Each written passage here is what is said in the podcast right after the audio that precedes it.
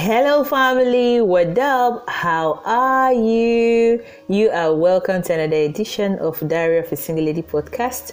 I am your host Esther Shonari, and I like to call myself Esther Ayaba. I am the daughter of the king, wife of a king, and of course a king maker.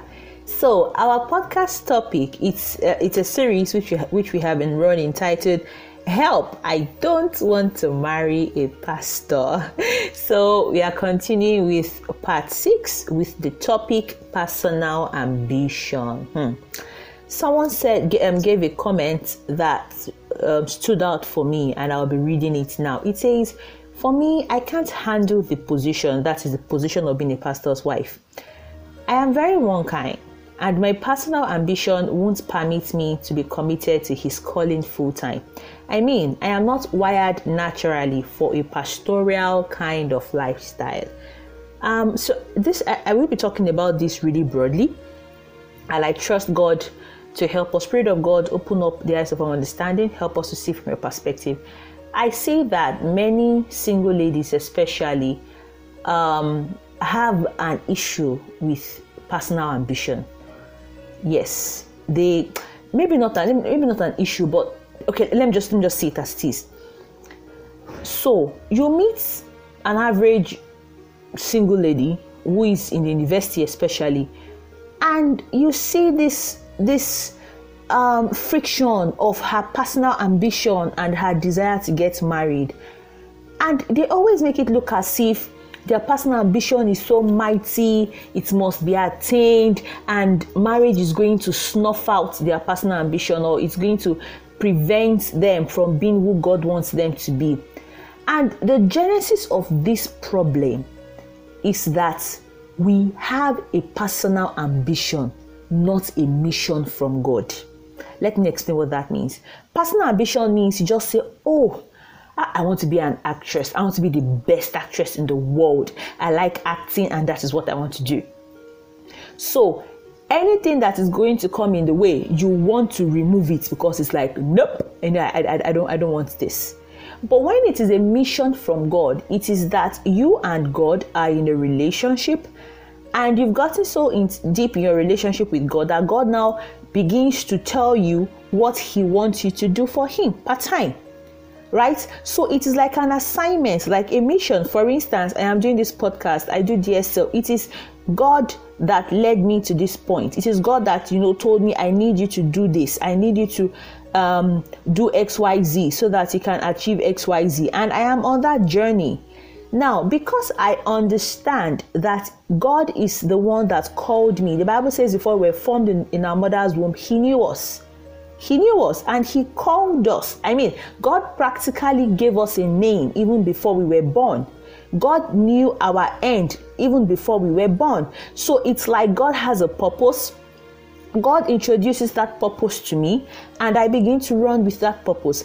Now, because I understand that God is the one that originated that purpose, I know that everything about that purpose has to do with God, must do with the approval of God, must follow the schedule of God. So I am flexible in the hands of God. Meaning that if tomorrow the Lord says, Esther, stop DSL.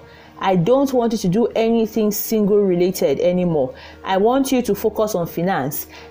He knows I will drop DSL. Legit. I will drop DSL because the goal of my life is to please God part time.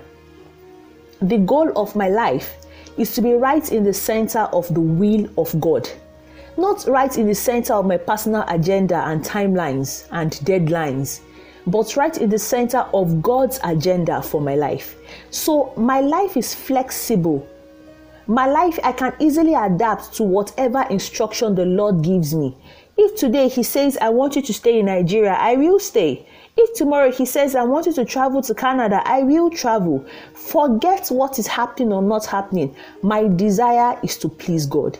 If every lady has this kind of mindset, marriage will not be a rival to the mission the Lord has placed upon your hands. Because one, God is even the one that led you into that marriage. It's not just your personal choice.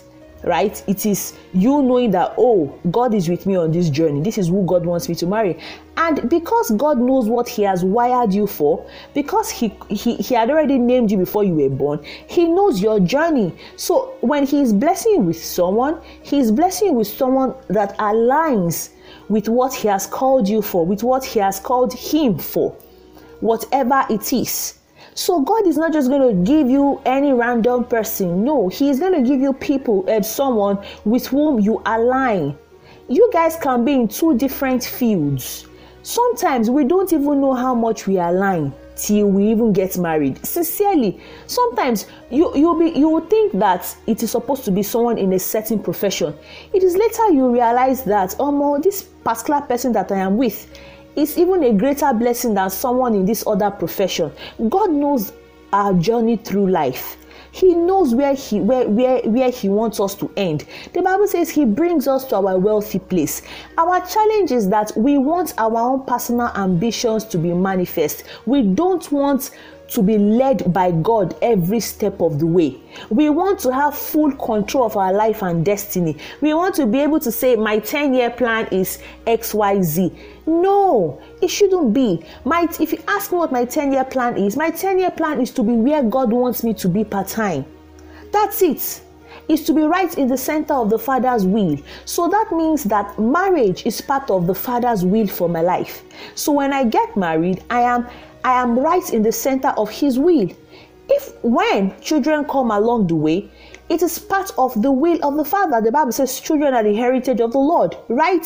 So it is part of that will.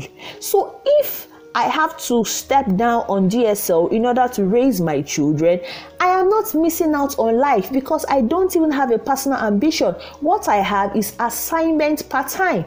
So at that point, at that season, my assignment as approved by the Father is for me to raise my children. So I am still in sync, right in the center of the Father's will. Once that season goes off and I go back to DSL, I'm not saying I am going to go off and go on. I'm just giving an example of what can possibly happen. And I go back to DSL, or I decide to open a shop or something, whatever. It will be at the instruction of the Father. Can you open up your mind to this level? Can you stop allowing your personal goals and ambitions cloud your judgment? Can you stop allowing it debar you from God's best? Some of you are saying, oh, I don't want to marry a pastor because I don't want to do any pastoral duty. You don't even know your tomorrow. You don't even know if you would even be the one that will be the pastor. Yes, don't you have females that are pastors? Don't you have, not necessarily pastor of a church? What if it's for you to run a ministry? Would you say, no, Lord, no, I was supposed to be a pilot? You won't say that. So I beseech you, whatever you do, ensure you are right in the center of the will of God for your life. Ensure that whatever you are doing is endorsed by God. Let your goal be to fulfill the mission of the Father and not your personal ambition. Let your goal be to please the Father every single day, every single minute. Let your goal be to enjoy life as it comes. Enjoy the seasons of life. If God has called you to be the greatest financial advisor in the world, the Lord is going to help you through that journey. Your marriage will not have to suffer. Your children will not have to suffer, because you being the greatest financial advisor in the world is what God wants for you. So he is going to lead you part-time, but you have to be willing to trust his process. I want you to lay down your ambitions at the feet of the Father and say, Lord, I just want to go through this life the way you want me to pause when I need to pause, to move when I need to move, to run when I need to run. Help me to see part-time. And it's not just for ladies, even for guys. Some of them, they have this really long list of where they want to be, what they want to do, and they leave God out of it. What kind of Christianity is that? It should be, yes, this is what I desire, Lord, but what would you have me do?